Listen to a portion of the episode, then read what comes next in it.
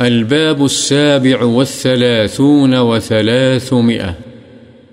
باب تحريم رفع المأموم رأسه من الركوع أو السجود قبل الإمام.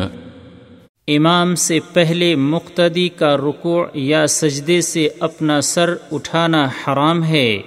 عن أبي هريرة رضي الله عنه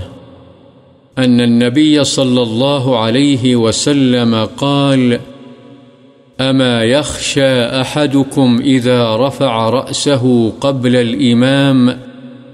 أن يجعل الله رأسه رأس حمار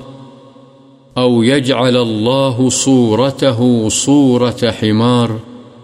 متفق عليه حضرت ابو حریرہ رضی اللہ عنہ سے روایت ہے، نبی صلی اللہ علیہ وسلم نے فرمایا، کیا تمہارا ایک آدمی جب اپنا سر امام سے پہلے اٹھاتا ہے، اس بات سے نہیں ڈرتا کہ اللہ تعالی اس کے سر کو گدھے کا سر بنا دے یا اللہ اس کی صورت کو گدھے کی صورت میں بدل دے۔ بخاری و مسلم